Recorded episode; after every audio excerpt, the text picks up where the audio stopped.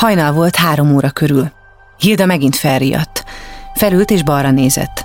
Az ágy üres felére. Ott volt a párna, a takaró, de nem feküdt benne senki. Ma jött volna haza Zsolt. Úgy volt, hogy reggel a reptéren találkoznak. Visszabújt a takaró alá, és próbált csendesen zokogni. Nem akarta felkelteni a gyerekeket, Gerdát és Csomát, akiknek halk szuszogása átszűrődött a félig nyitott szoba ajtón. A kimerültségtől és a fájdalomtól egészen tompa volt. Végtelen ürességet érzett. Újra felidézte magában az elmúlt napok eseményeit. Annyira sűrű volt az utóbbi időben az életük. Miközben ezen morfondírozott, férje utolsó levelét kezdte elolvasni, amelyet Zsolt még az alaptáborból küldött. Így kezdte. Hildusom, szerelmem. A két szó élesen hasított Hilda tudatába. Soha nem szólította így a férje. Fura, hogy ezt eddig nem vette észre. Teljesen ledermett.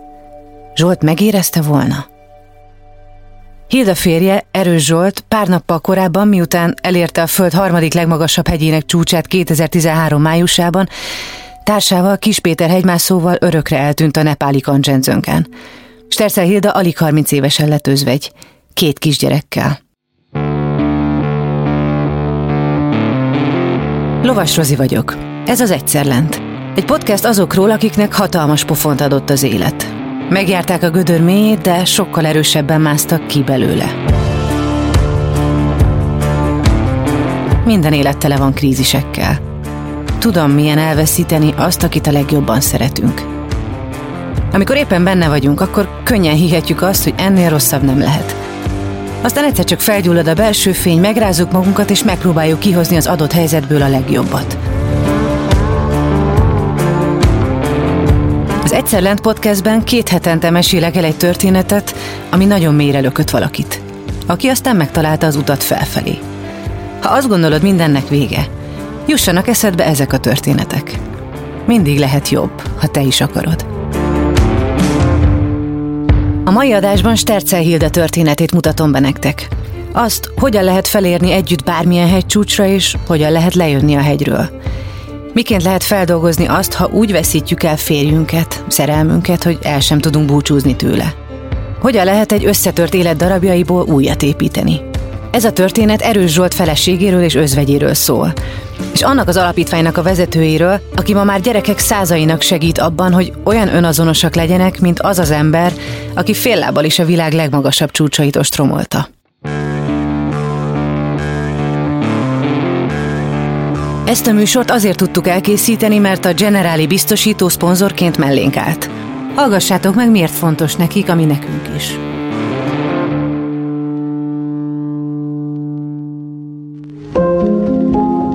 A leggyakrabban váratlanul a semmiből érkezik az a bizonyos pofon, ami a padlóra küld. Hosszú évek kemény munkájával megszerzett javak veszhetnek kárba egyik pillanatról a másikra, vagy egy családtag elvesztése boríthatja sötétbe a holnapot. Ilyenkor jó, ha van melletted valaki, aki megérti a helyzeted, és átvesz tőled néhány fontos feladatot, és segít az újrakezdésben. A Generáli biztosító ebben tud partnered lenni, de a gödörből neked kell kimásznod. A döntéseidet te hozod. Lásd meg magadban az erőt, a lehetőséget arra, hogy felállj, mert képes vagy rá. Mint ahogy ebben a podcastban megszólaló emberek mindegyike megjárták a poklot, de újra tudták kezdeni az életüket.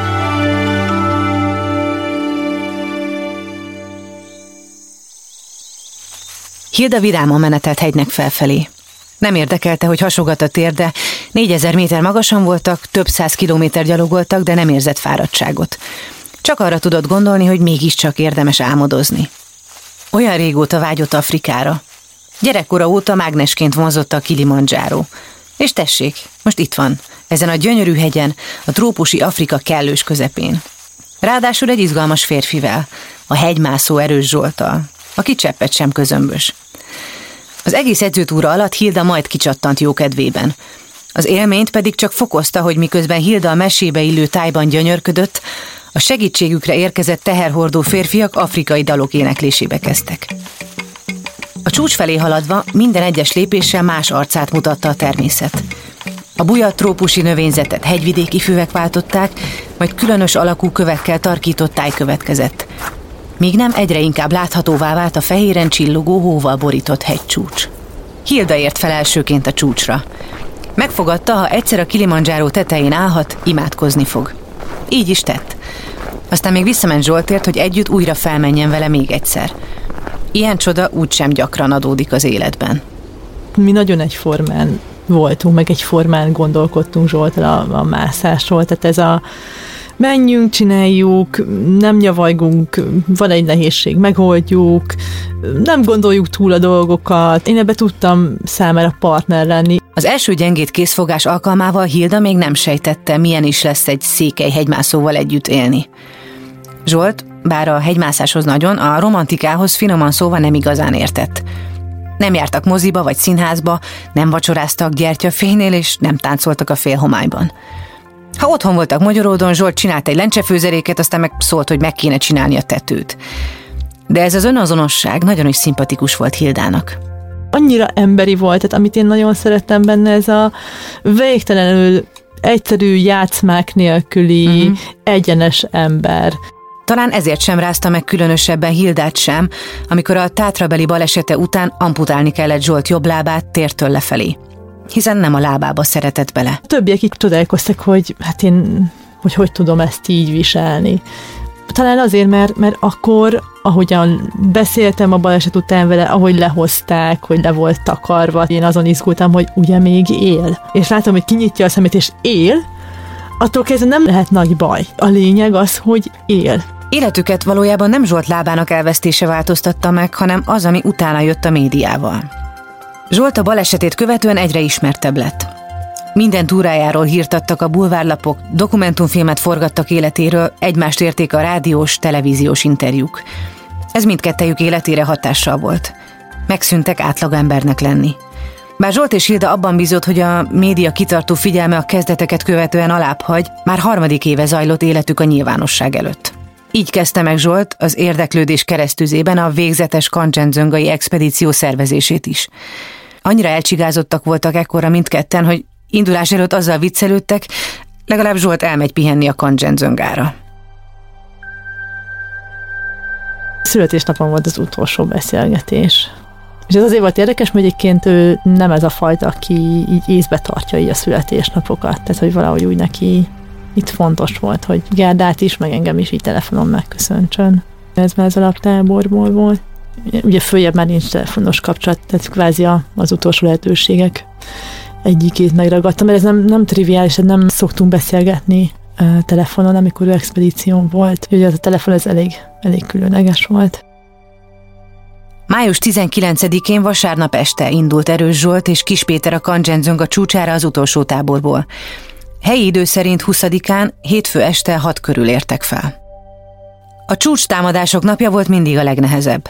Hilda ezeken a napokon próbált optimista maradni és nem aggódni.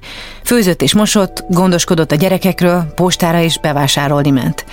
Igyekezett a napi rutinban menedéket keresni.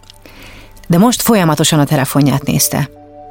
Kollár Lajos az expedíció összekötőjének hívását várta. Hírt akart kapni férjéről. Sokáig nem tudtam elérni Lajost, tehát délben még nem volt róluk hír, ugye ott Nepálban négy órával vannak hamarabb, tehát ott már délután négy óra volt. És ha délután négykor még nem voltak csúcson, az gyanús. Addigra így kell tudni egy infót, hogy felértek a csúcsra, vagy, vagy visszafordultak. És akkor egy kor jött a hír, hogy, hogy csúcs felé tartanak, és, és ugye kettőkor, hogy, hogy elérték a csúcsot, ami ugye 6 óra. Makalúról pontosan tudtam, amikor 5-kor értük el a csúcsot, hogy azért elég későn van. 6, az még később. Hilda számolni kezdett. Legutolsó közös 8000-esüket, a Makalut 27 óra alatt mászták meg Zsoltal. Oda-vissza. Kiélezett helyzet volt. Komolyan megfordult a fejükben, hogy túlélik-e. A hegyen az a szabály, hogy amennyi idő az út felfelé, annak a fele lefelé. Ha 24 órába telt, hogy Zsolték a csúcsot elérjék, akkor még 12 óra, mire leérnek. Az 36 óra. Na egykor már ugye, amikor ezt így összeraktam magamban, már gyomorgörcsön volt, és a, a szép még e, ebben az volt, hogy rögtön ki is jött a hírekbe, hogy ők megmászták. Ezt nem szokták közölni, de most általában sokkal óvatosabb ennél, meg szokták várni, hogy visszaérnek a mászok, pont azért, mert az a tuti, meg az a nyugis helyzet már. Csak hogy gyorsan híre ment a sikeres csúcs támadásnak. A média minden szeglete erről tudósított. Hilda épp a szüleinél volt látogatóban. A gyerekekkel sétált az utcán. Egy ismerős lépett oda hozzá és gratulált. Kedvesen megköszönte. Próbált nyugodt maradni, de belül fuldoklott. Nem kért a gratulációkból. Semmi másra nem tudott gondolni, csak arra, hogy Zsoltéknak először még le kell jönniük. Idegörlő lassúsággal telt az idő. Hilda percenként a telefonját nézte. Várta, hogy Lajos végre jelentkezzen az alaptáborból. Két éjszakát senki nem bír ki a halálzónában. Vártam a telefont éjjel is, tehát hajnali egykor kiszámoltam itteni idő szerint hajnali egykor kéne, hogy leérjenek a négyesbe, és pontosan tudtam, hogy Lajos föl fog hívni, hogy megnyugtasson, ha minden rendben van. Mert ilyenkor úgy betelefonálnak a mászok a rádión, leszólnak az alaptáborba, hogy jó van, Lajoskán meg vagyunk, ő pedig szól, hogy jó van, Hildeska, nem kell aggódni.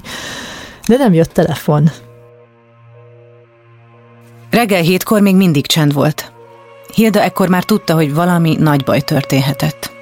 Tízszer, százszor, ezerszer, maga sem tudja hányszor újra és újra Lajos számát tárcsázta. Számtalan tárcsázás és válasz nélküli csöngést követően vette fel csak Lajos a telefont. Már a köszönésből tudta Hilda, rossz híreket fog kapni.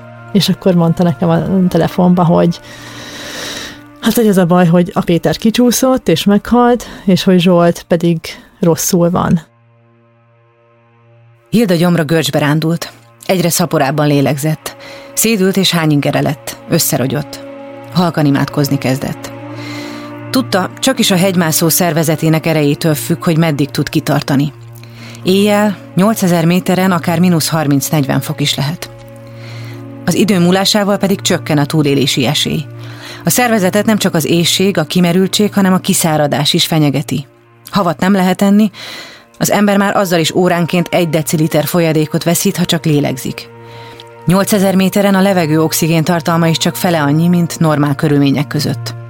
Ehhez Zsolt elég jól tudott alkalmazkodni, de ezt sem lehet a végtelenségig csinálni. És Zsolt már második napja volt a hegyen.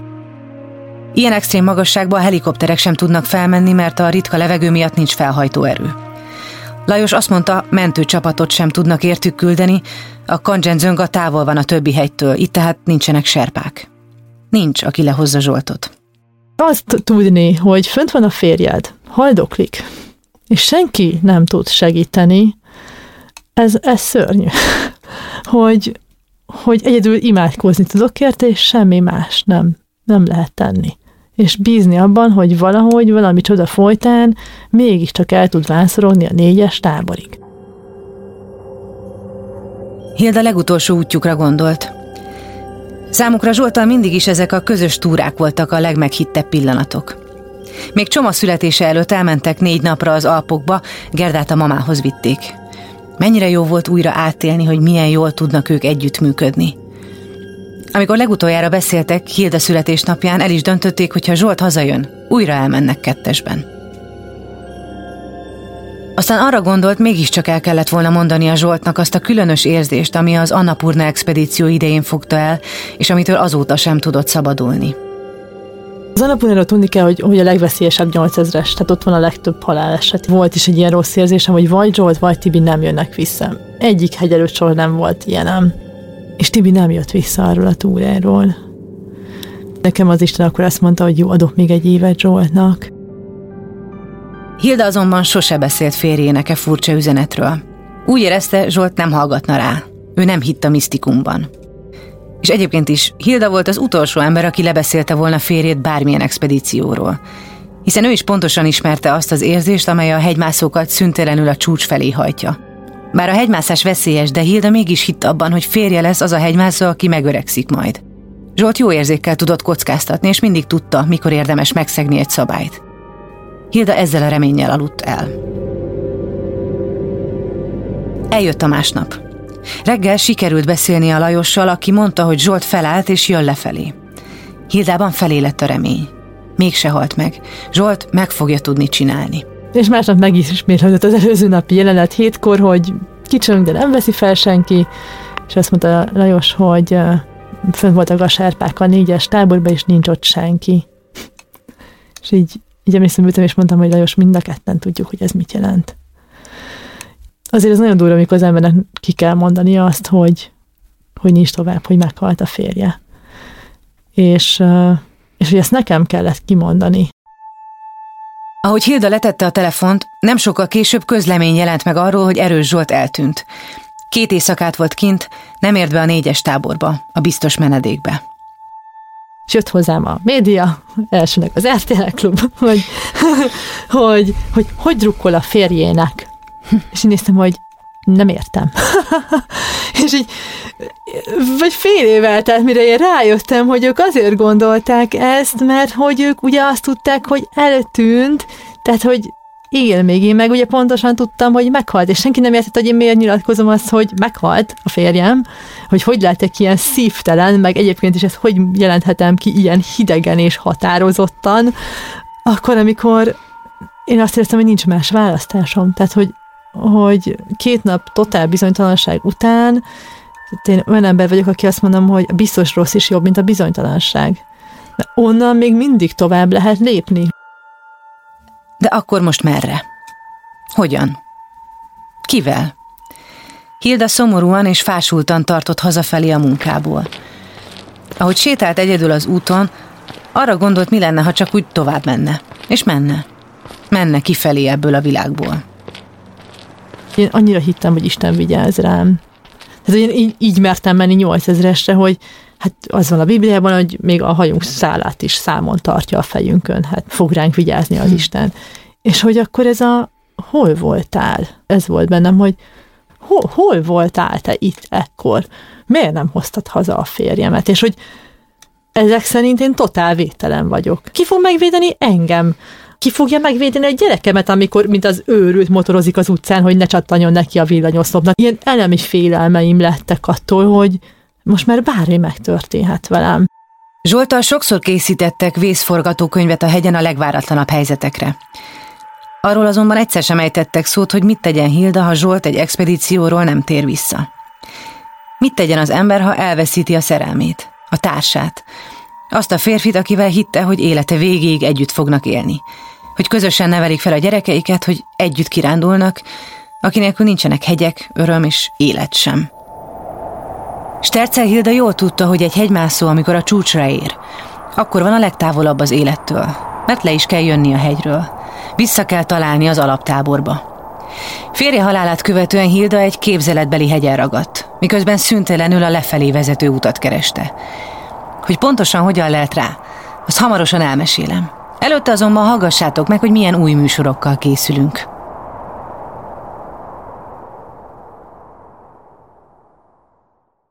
Beaton Studio. Neked mikor van időd olvasni? Hát ez egy nagyon jó kérdés. Tudod, hogy mikor? A reggeli sport után, szaunázás közben. Hello, olvasó! Van benne vérfertőzés? Pipa. Van benne alkoholista? Pipa. Van benne pedofilia? Pipa. Okádék az idő? Pipa. Kösz nem. Szabados Ági vagyok, és ez itt a Lapozza 99-re a Könyves Podcast. 24 órán belül a kártyaadósságot törleszteni kell. Aki ezt nem tudta megtenni, az főbelőtte magát. Vendégeimmel segítünk, hogyan válasz jól könyvet. Egy könyvet kiválasztani, az körülbelül olyan kihívás, mint hogyha azt mondtad volna, hogy mi a kedvenc ételem. az én olvasói alapszabályom, hogy száz oldalt adok egy könyvnek. Ha ennyi idő alatt nem győz meg, akkor leteszem vagy félreteszem. Tehát hallgass minket, és nyugodtan lapozza 99-re. Most már tudom, hogy nincs olyan, hogy nincs idő olvasni. Beaton Studio. Te azért... tudod is menet közben, hogy ez most fájni fog a másiknak? Hát, hát azért írom. Ja, azért Tehát, írod? Persze. Sziasztok, én Kadarka Jendre vagyok, ez pedig a Felforgatók, egy podcast bátor magyarokról. Nem zene volt, hanem fütyüléztem. Ez egy üzenet volt, hogy fütyülök rá, amit mondasz. A felforgatók azok, akik letérnek a kitaposott ösvényről és saját utat választanak. Akik átírják a játékszabályokat. Tök mindegy, hogy mit kérdez a kérdező, mégiscsak azért jöttünk, hogy elmondjuk, amit mi akarunk. akik ha elbuknak, csak azért is újra kezdik. Nem fogadod el, hogy veszítettél. Addig mész, amíg nem nyersz. A felforgatók azok, akik nem nyugszanak, ameddig el nem érik a céljaikat. A műsorban hétről hétre olyan magyarok történetét meséljük el, akik mertek szembe menni az árral, és sikerre vittek valamit, amiben hittek. Vegyünk példát róluk, tanuljunk tőlük, legyünk minél többen felforgatók. Kövessetek bennünket, iratkozzatok fel a műsorra Spotify, Apple, Google Podcast lejátszótokon, vagy ahol jól esik. Még a rettenetes Superboys filmre is azt mondom, hogy sokat tanultam belőle. Na abból például mit? Hát, hogy ilyet nem szabad soha többet csinálni. Beaton Studio. Mielőtt folytatódik ez az epizód, hallgassd meg a Beaton podcast ajánlóját. A szavak hihetetlen erővel bírnak. Lehetnek akár alapkövei egy új életnek. Én egy aprófalú cigánytelepén nőttem fel, ahol ahelyett, hogy az esti tábortűz mellett anekdotáztam volna a többiekkel, inkább a holdfényében letűnt korok nagyjait olvastam. Petőfit, Adit, Kosztolányit. Orsós Lajos vagyok, a Pont Elég házigazdája. Meghívlak egy pár perces kikapcsolódásra. Ha szereted az irodalmat, a klasszikusokat vagy a kortárs gondolatokat, akkor tarts velem, mert néha egy pár jó szó pont elég ahhoz, hogy szebb legyen a nap. Hilda a tragédiát követően úgy érezte, hogy tartania kell magát. Két kisgyermek édesanyjaként erősnek kell maradnia, hiszen feladata, kötelessége van. Enni kell adni a gyerekeknek, ki kell mosni a ruhájukat, óvodába kell vinni őket, és valahogy elfogadtatni velük az elfogadhatatlant, hogy apukájuk már soha többé nem jön vissza. Hogy mi lesz másnap, arra sosem gondolt, csak feladattól feladatig tervezett. Férje halála után elvesztette a biztonságát, de nem engedett teret az összeomlásnak, mert egy dologban biztos volt. A gyermekei nem veszíthetik el az anyjukat is. Nekem nem volt is stratégem, tényleg nagyon-nagyon hálás vagyok azért, hogy így az Isten egy ilyen, ilyen hálót tett így alám, hogy legyen mibe esni, hogy, hogy emberek fogtak össze, értem. Miközben Hilda a gyász viszontagságos útját járta, Tapolyai Emőke pszichológus éppen a híreket hallgatta, amelyben a Zsoltal és Hildával történt tragédia is szóba került. A pszichológus úgy érezte, segítenie kell. Hilda egykori főiskolás csoportársa éppen Emőke kliense volt. Vele üzent. Egy főiskolás ismerősöm pont járt hozzá, és rajta keresztül lett kontaktom. Nem akartam fölhívni, akkor volt egy lány az utcából, akivel így beszélgetésbe legyettem, és mondta, hogy de, hogy menjek el, és akkor emiatt hívtam én föl az emőkét. Hilda lassan megértette, ha most nem foglalkozik az őt ért veszteséggel, akkor olyan terhet kell cipelnie, amely miatt alig ha találja meg a lefelé vezető utat a képzeletbeli hegyről.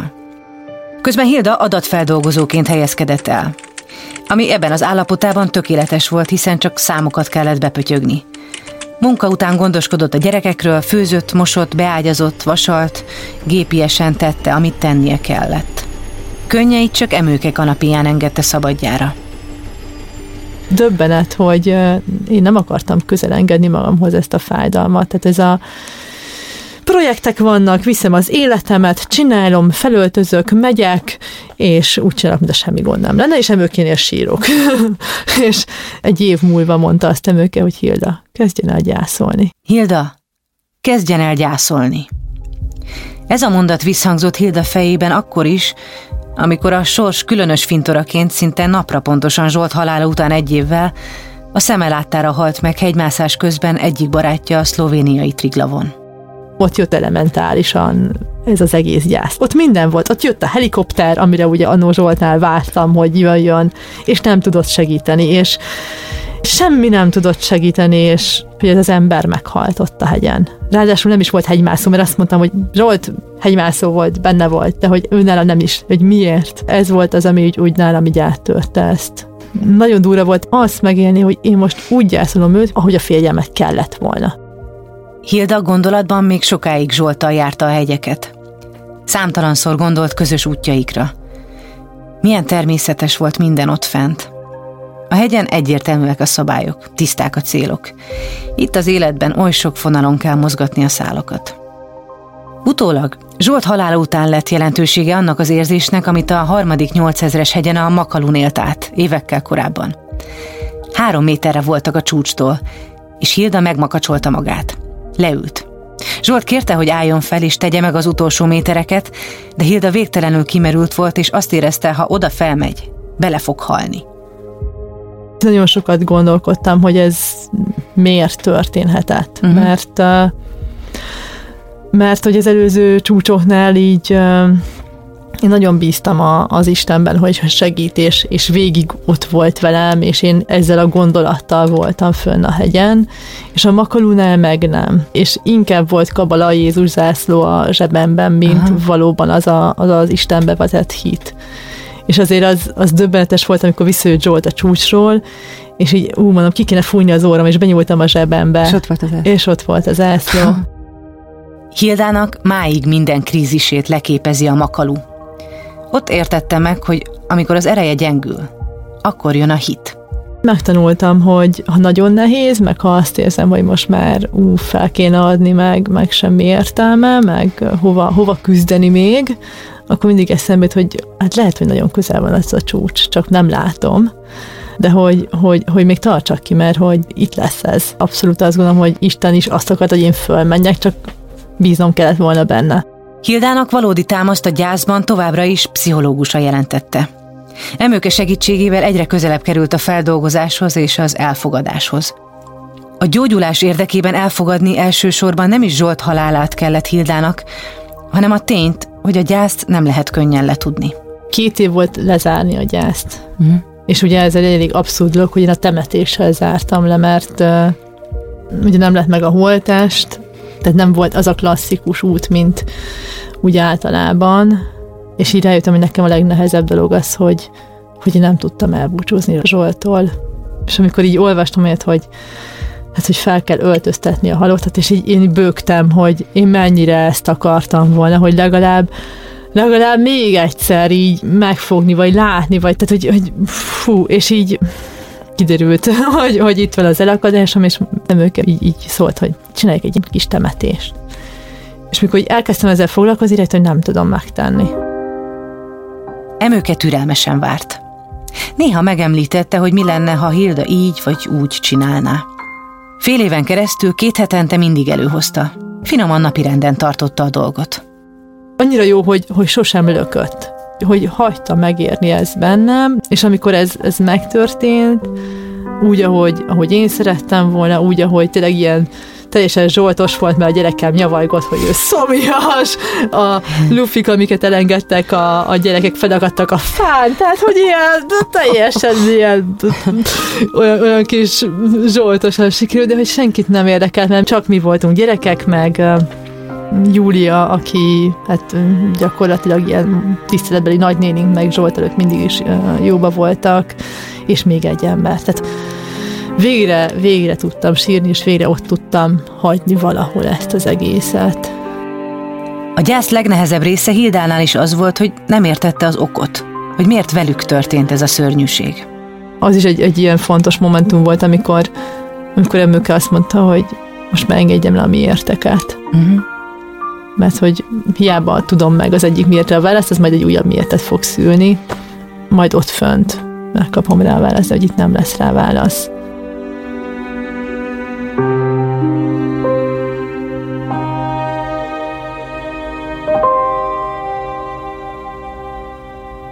Zsolt halála után derült ki, hogy lányoknak, Gerdának nehézségei vannak a koncentráció terén. Így Hilda fejlesztő falmászással kezdett foglalkozni. Idővel professzionális foglalkozás vezető lett. Közben férjebarátai Zsolt emlékére létrehozták a Hópárduc alapítványt. Lassan körvonalazódott, hogy mi is lehetne Hilda szerepe ebben. Rájött, hogy Zsolt özvegyeként, hegymászóként, tanítóként a feladata férje örökségét továbbvinni. Hiszen amikor Zsolt a balesetéből felállt, azzal példát mutatott és erőt adott az embereknek. Tudta, hogy ő is szeretne másokért tenni, mert mindig lesz krízis, mindig lesznek nehézségek az életben. A Hópárduc Alapítvány falmászással segít hiperaktív és figyelemzavaros gyerekeknek abban, hogy merjenek önazonosak lenni. Ők ugye úgy jönnek hozzánk, hogy hát nekik számos problémájuk van a koordináció terén, a mozgás terén, a figyelem terén, kaptak egy csomó kritikát az iskolában, óvodában a viselkedésükre, de hogy ők nem ezek a kritikák, hanem vannak értékeik, és vannak jó dolgaik. Ebben tényleg is volt annyira példakép. Szerintem ő diszlexiás is volt, rettenetes volt a helyesírása, szorzótáblát nem tudta például. Nem lehetett túl jó matekból, gyanítom. És egyre több ilyen embert tudok, aki nagyon szuper sportoló, de részképességzavarai vannak. De hogy ő ezzel úgy tisztában volt, elélt vele, és soha nem nem csinált ebből problémát, és nem azt nézte, hogy milyen nincs, hanem milyen van. Őt nem érdekelte, hogy én gyorsabb vagyok a hegyen, vagy lassabb vagyok a hegyen, vagy ki jobb nála. Ő tudta, hogy ahogyan ő tudja, az meg lesz. És, és ha nem lesz meg a csúcs, akkor sincsen semmi, mert ő nem lesz ettől kevesebb. Tehát, hogy valahogy ezt a mentalitást, hogy én vagyok, aki vagyok, tudom, hogy vannak erősségeim, én abban élek, azt csinálom, ezt szeretném igen így, így továbbadni. Hilda 2016 óta vezeti az alapítványt. Munkája során nap mint nap rácsodálkozik arra, mennyi erőt ad, ha hiszünk abban, hogy bármire képesek vagyunk. Volt egy ö, kisfiú, akit megnéztünk, és hát elég határozottan kellett buzdítanom. Volt ez a pillanat, amikor azt mondta, ő most lejön, és így, figyelj, ott van a cél, odáig menjél el. És így rám nézett, ilyen, ilyen stresszben sírós van, hogy, hogy őt most hagyjam békén. És mondom, figyelj, én nyugodj meg, itt vagyok, és el fogsz tudni menni idáig. Már négy óra után tök szépen látszott rajta, hogy elhiszi, hogy képes megcsinálni, hogy ő, ő sokkal ügyesebb, mint amit gondolt magáról. Tele már mondta, hogy hú, hát akkor az oviban is majd, de jól fog neki jönni ez a, ez a tudás, mert hogy eddig be többiek bántották, de most már ő erős lett. És mondom, hogy hm, bizony, és hogy milyen erős leszel. Tehát, hogy nagyon látszik, ahogy megerősödik az önbizalmuk, az önmagukba vetett hitük ezáltal. Nagyon fura is, hogy, hogy így közbe jöttem rá, hogy ez ez mennyire az, mint ő. Tehát, hogy, hogy bár ugye ezért is született meg maga az alapítvány, de hogy közbe jöttem rá, hogy, hogy mi az, amit kaptam tőle, és hogy ez mennyire az. Zsolt halála után ezt értette meg Hilda. Azt, hogy minden megtett út értékes, hogy minden lépés ajándék, de hogy valójában milyen értéket képvisel az életünk, az többnyire utólag látjuk. És ekkor rájött arra is, hogy Zsolt valójában réges-rég benne él részévé vált, és hosszú idő után készen állt arra, hogy újra legyen egy társa. Már nem úgy kelek, hogy nincs ott mellettem, mert van egy csodálatos párom, újra kerek az élet. És persze viszek magammal egy csomó értéket, de hogy ez már talán a hátizsákkal élve, hogy nem úgy érzem, hogy ólom van a hátamon, hanem hogy kincseket viszek magammal. Több mint két órát beszélgettünk Hildával. Elképesztően jó volt együtt lenni valakivel, akinek ennyi az energiája, akiből árad az életkedvés, közben tudni azt, hogy milyen mélyről vagy magasról volt képes megérkezni. Az az én képem erre, hogy így az emberek, ahogy élnek, ilyen kis fonalak, és így össze szövődnek ezek a fonalak egymásba, és egy gyönyörű szőttes lesz belőle, és így a sátán így néha így belevág az ólóval, és így elvágja az emberi életeket, csak úgy random és hogy Isten jön és így összekötözi. Tehát, hogy más, másokkal, máshogyan, és teljesen hogy mit rombol itt el a sátán. A végső szöttes gyönyörű lesz. Az Egyszer Lent Podcast első epizódját hallottátok. Azért indítottuk el ezt a műsort, hogy megmutassuk, minden veremből van kiút. Amikor a legalján vagyunk, lehet, hogy nem látszik, de tehetünk azért, hogy megtaláljuk. Az epizód szerkesztője Víg Fekete Zsuzsa, felvételvezető Dósa Márton, a produkciós vezető Pentelényi Kovács Tímea, a zenei és utómunka szerkesztő Szűcs Dániel, a kreatív producer Román Balázs, a producer pedig Hampuk Rihárd volt. Lovas Rozit hallottátok. Két hét múlva újabb történettel jövök.